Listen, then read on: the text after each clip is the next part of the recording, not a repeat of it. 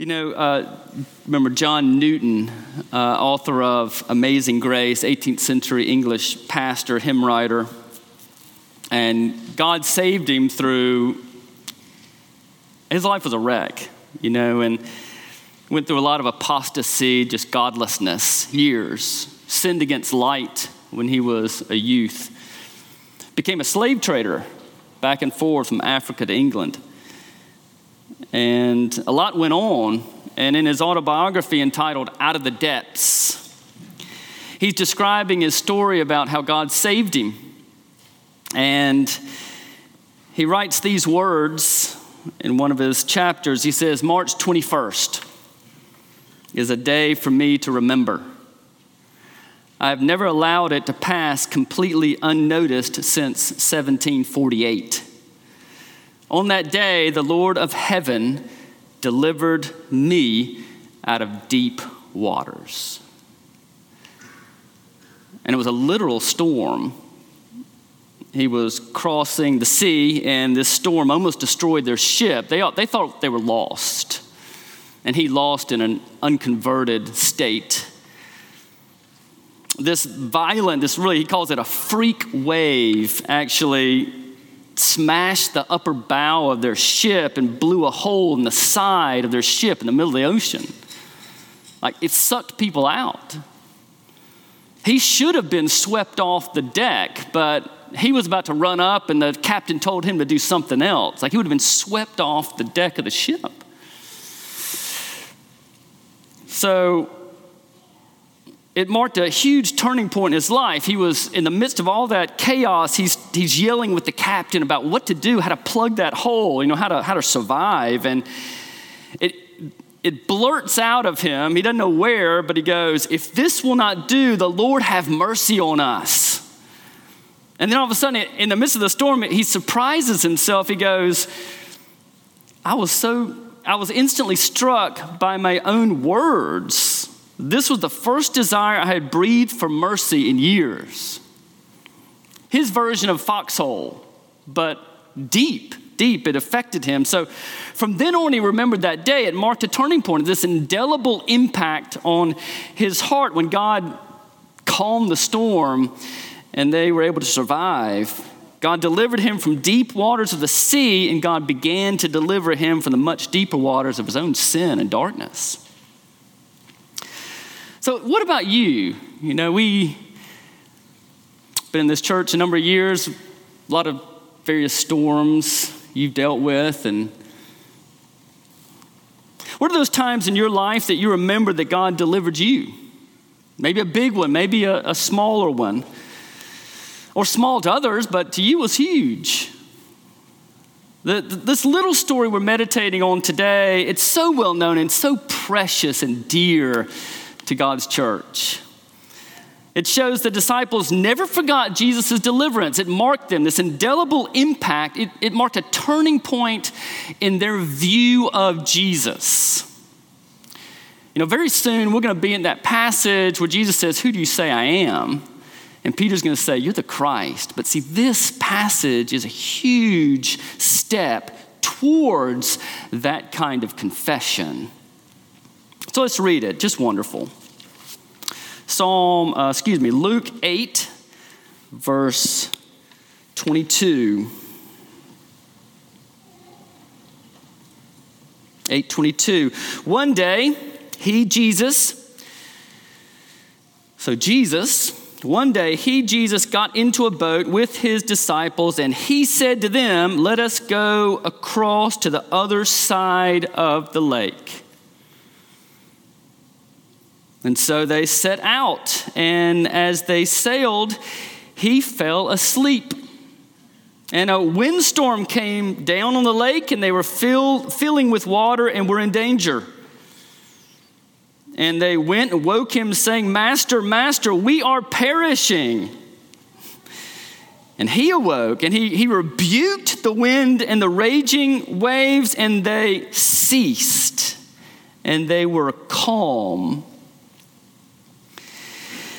And he said to them, Where is your faith? And they were afraid and they marveled, saying to one another, like, who then is this that commands even winds and water, and they obey him? And the grass withers and the flowers fade, and this good, good word, it continues for us. And so, three points Jesus permits storms in your life, He permits it. Jesus permits storms in your life. Second point is Jesus stills the storms in your life. And the third point is Jesus uses the storms in your life. So Jesus permits the storms in your life. So for Luke, uh, Jesus is the sole initiator of what happens. For Luke, Jesus initiates the trip across the lake. It's his idea. Like he suggested, even more, he commands them to get in the boat and to go across the lake. And they, they wouldn't have gotten in the storm if they weren't following Jesus. He's the initiator. And the sense is he's carrying out his mission plan that he's traced out several times in his gospel, maybe in chapter 4, verse 43. Really, the Father's purpose for him when he said to his disciples, I must preach the good news of the kingdom of God to the other towns as well, for I was sent for this purpose. There's this Heavenly Father mustness to Jesus' ministry. He has to follow through with where the Father's directing him. This is the next stage of King Jesus' advance, of his spreading his gracious kingdom. He needs to cross the lake of Gennesaret, also called the Sea of Galilee, in order to get to the country of the Gerasenes, which wonderfully is a Gentile area. He goes into the Gentile areas, and he, and he has to get there in part because he has an appointment with a demon possessed man that has a legion of demons. And it's really interesting in verse 27, it's like the guy's waiting on him. Jesus is pulling up in his boat and he's sitting there watching for him. It just seems like he's going across, he's got an appointment. It's Jesus' idea. But even more than that, he initiates this trip across because he needs to disciple his disciples. He needs to test and strengthen the faith response of his disciples. And if you recall, remember where we've come. This section is from 8 4 through 9 17. And from 8 4 to 8 21, Jesus has been st- talking about the urgency and need for you to respond personally to Jesus. And so, after he's talked about that, now he's going to test it, and he tests it in the life of his disciples. And so, uh, Luke says one day uh, he got into the boat, and that one day ties the event together with this preaching. And so, during one of the days when he's preaching the need to respond personally to him in all the cities and villages of Galilee, accompanied by his 12 apostles and this team of ministry minded women. So the disciples, he gets them to enter the boat, and prob- maybe even some of these ladies into the boat too. And Mark adds that they set out when evening came. So it's after this full long day of taxing, giving himself in ministry. It's in the evening. And it seems that no sooner does Jesus command them to set out that, that he settles in and falls asleep. And so Mark again adds the detail that he sleeps on this cushion. These kinds of boats would have a pillow in the stern. And he goes on one of those pillows that someone could use when they weren't fishing or weren't working, and he rests. But he's out cold. Evidently, Jesus is spent, worn out from ministering and preaching, and he just crashes like instantly. He's out. And it's this great miracle of the incarnation played out. One of the most precious little details that just highlights the real humanity of Christ. He's God, He is God. I mean, that's the emphasis in the Gospels, in the letters. He is God, but He's man, like He's man, really. God gets tired, God gets wiped out and drained he, comes to the end of his rope. Like, he experiences weakness, he experiences weariness. God has to sleep and sleep hard. And it's beautiful to think about that God knows that feeling. You just don't have it anymore. You've been given it all day long, pouring yourself out, and you're just done. He knows that. Like the one that sits at the right hand of the Father is the one who knew that feeling when he was out cold. And for you, it's meant for you that God knows what it's like, knows what it's like to pour yourself out and get exhausted. The glorified Christ knows that. So the detail is, is real important for this crisis because Jesus is fast asleep and this, this out of nowhere, this fierce storm comes down on the lake. It like screeches down from the mountains. See, the lake of Gennesaret lay 700 feet below uh, sea level. Like it was very low and it had mountains that surrounded it almost on all sides, except maybe the southwest, I think. And the lake was usually calm because of that, but violent storms could happen and did happen on occasion. They'd usually come in the afternoon. The winds were stronger generally in the afternoon, and that was one of the reasons why fishermen fished in the morning and the evening. They didn't have to deal with as much of the wind. However, if a storm did break out in the evening, it could be even more dangerous, more fierce, part of which you just don't see it coming. It captures you unawares. So the cold winds would careen down or rush down the mountains and collide with this warm water that was over the lake. And it was all in this very confined, limited space. So the intensity was really something. And so Luke calls this storm a windstorm. And the word can also be hurricane. It's this gale force winds. And one commentator, well, Matthew uses the word for earthquake here, and one commentator calls it a seaquake. It's like everything shakes. And so it seems this particular storm was especially furious. The waves are so high, they crash onto the boat, they're filling it up, it's about to be swamped, and it's in danger, as Luke says, of sinking. Looks like all is lost. And so the disciples are panicked, they're frantic. I can't imagine what I'd be like on that boat just frantic at their wits' end. And you get the impression that it's chaos. They, they think it's over, they're about to drown. And, and they yell at him, Master, Master, we are perishing. And their doubling of master just reveals the urgency, the desperation. I mean, they're gripped with terror, terrorized. And, and you remember that four of these disciples, at least, are professional fishermen. Like they know this lake, they've been on it a thousand times. They grew up on the lake, it's secondhand to them. They know storms, they've been in storms, they navigated storms. And yet, this storm is something else. Like it gets to them, they're unhinged, terrified. It's a different sort of thing, a different category of storm they've ever faced before. In Matthew, they cry out, Lord. In Mark, they cry out, Teacher. In Luke, they cry out, Master. It's like they're every, all of them are yelling at Jesus. Like everybody on the boat, they're just yelling, shouting. It's pandemonium on the boat. Everybody's distraught. And, and to this point, good for them. Like, that's good. They know who to go to when they're traumatized, when they're terrified, when they're scared, when they know they're helpless, when they think it's over. If they know who to go to, good for them. It's faith, they know it.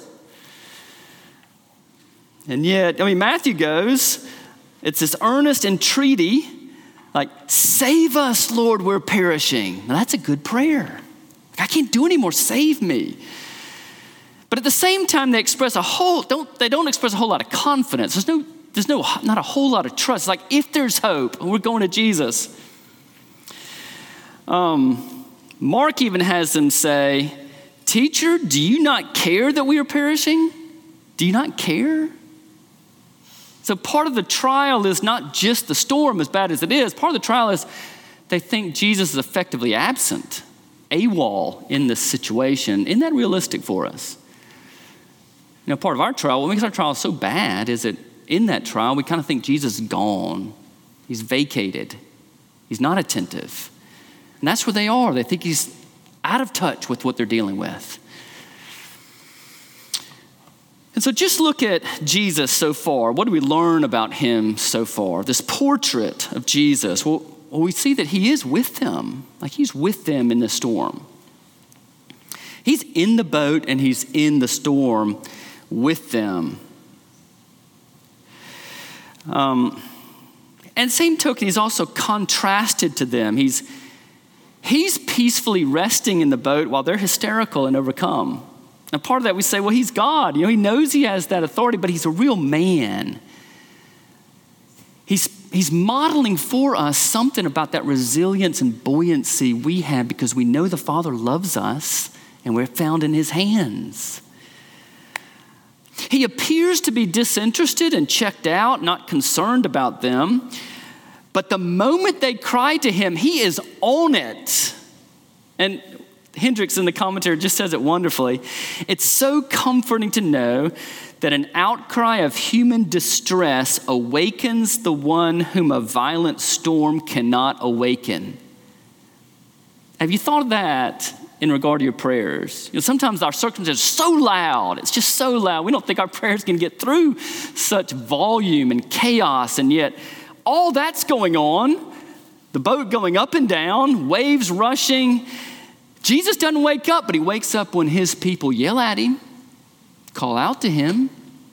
He's like a mother whose ears are attuned to that baby. And it's just such an important lesson to us because Jesus leads us into the storm. He will do that. You can see the disciples thinking, if they had this sort of awareness of that moment, you know, I understand that you sent a storm to Jonah when he was running away from you. Be like, we're following you, and we got the storm.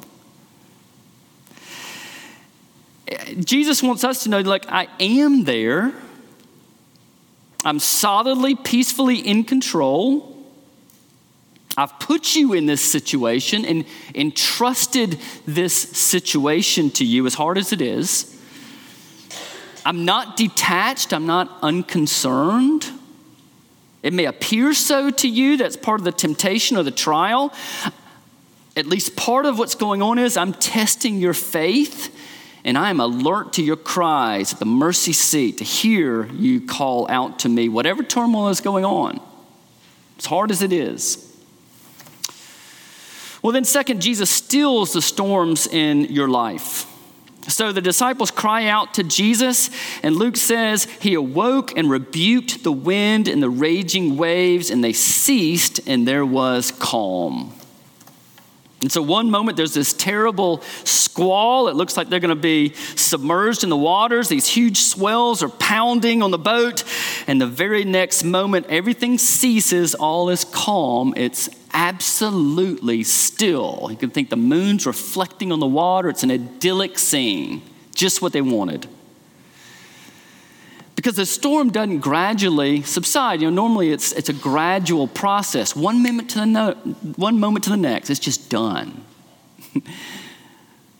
At Jesus is rebuked, the commotion stops because the winds and the waves immediately obey him. Hendriksen again says this sentence. He goes, In this instance, winds and waves synchronize in the sublime symphony of a solemn silence. That's a great sentence. We see Jesus isn't just sympathetic with us, but he's sovereign over it. So, this furious storm, uh, it's a dangerous outworking of this fallen, broken world. We live in a fallen, broken world. But behind this, this uniquely threatening, aggressive storm, and the fact that Jesus rebukes it, the fact that Matthew says he muzzles it or ties it shut like it were a beast. It may also imply that behind the, these powerful natural forces, as strong as they are, there may also be demonic forces inciting, stirring them up, bent on destroying Jesus and his disciples in this weak moment when, when they're at night on the water to keep the kingdom of God from going into Gentile territory and maybe somewhat related to that legion of demons. Who knows? But it's this strong, aggressive, menacing storm. It's like, you know, Lord of the Rings illustration really quickly. When they were trying to climb the pass of Caradhras, and the wind and the snow and the lightning, and then Legolas goes, There's a fell voice on the air. And so Saruman's back there sending the storm. There's something like that going on, it seems, in the description, this very evil situation. But neither the onslaught of nature's fearsome power, the wind and the waves, nor the hostility of demonic forces is any match for Jesus here. He rises, rebukes them. Mark says, Peace be still, and everything instantly stops and is perfectly serene. So we've seen in this section of Luke's gospel that Jesus is pressing for response. That crucial need that you have, not just to hear, but to hear, like take care how you hear. And he's said in this section there's a number of obstacles to hearing well. He talked about various soils, and some soils just not good, and there's a hardness that can happen, or there's the heat of the sun or the thorns, or then there's the tendency to cover up the light, or like family pressure or responsibility or stress. All those are obstacles for us hearing well and responding. So Jesus is encouraging us here and saying, I have all authority over all the enemies and over all the obstacles and over all the temptations and pressures and strongholds that you can imagine. Like, I stilled waves and wind over creation itself. And so the forces, events that make us feel small and helpless are nothing to him. Like the one that called out light and called out water, called out the winds, is the one that also controls them, the God man. The passage has always been so dear to the church. I mean, think of all the Psalms, too, that inform this passage, but Christian art in the early church often used the boat on turbulent seas as a symbol of the church. For all its troubles, and especially persecution, that we were in a boat on turbulent seas crossing to the other side.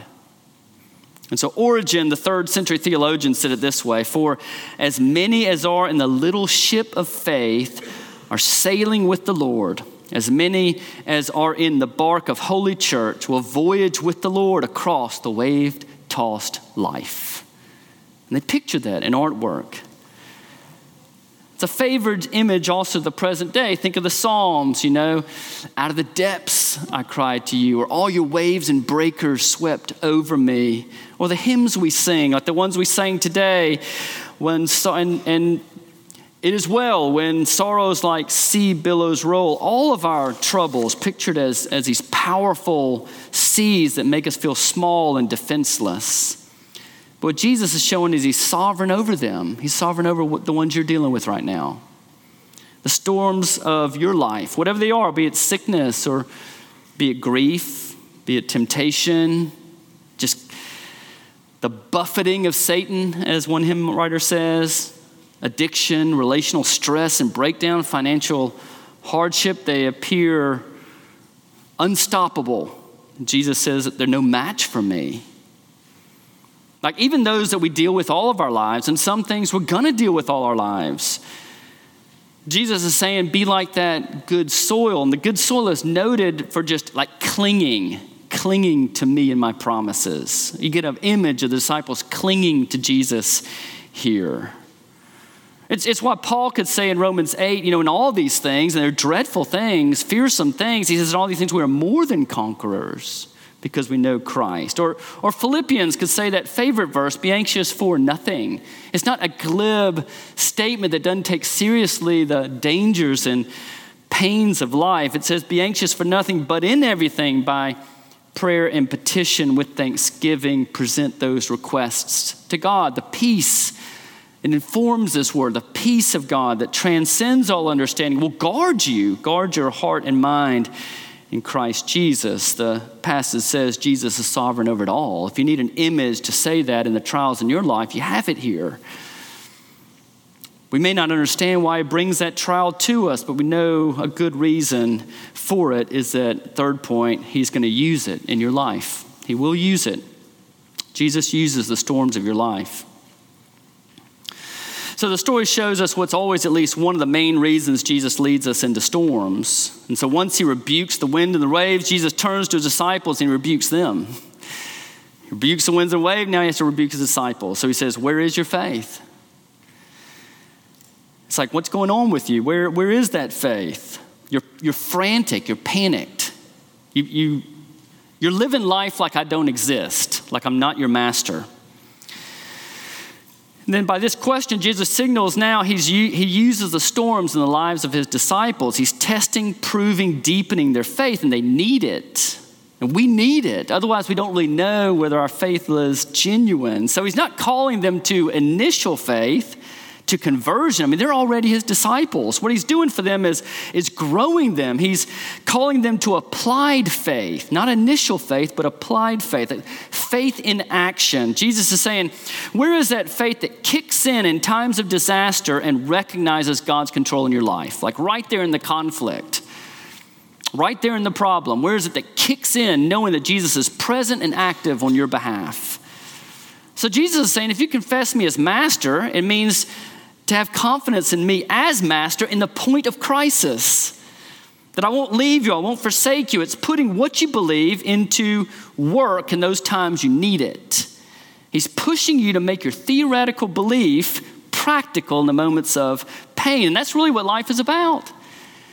Is that we confess a load of things that are beautiful, but it's putting them into practice once we're in that situation.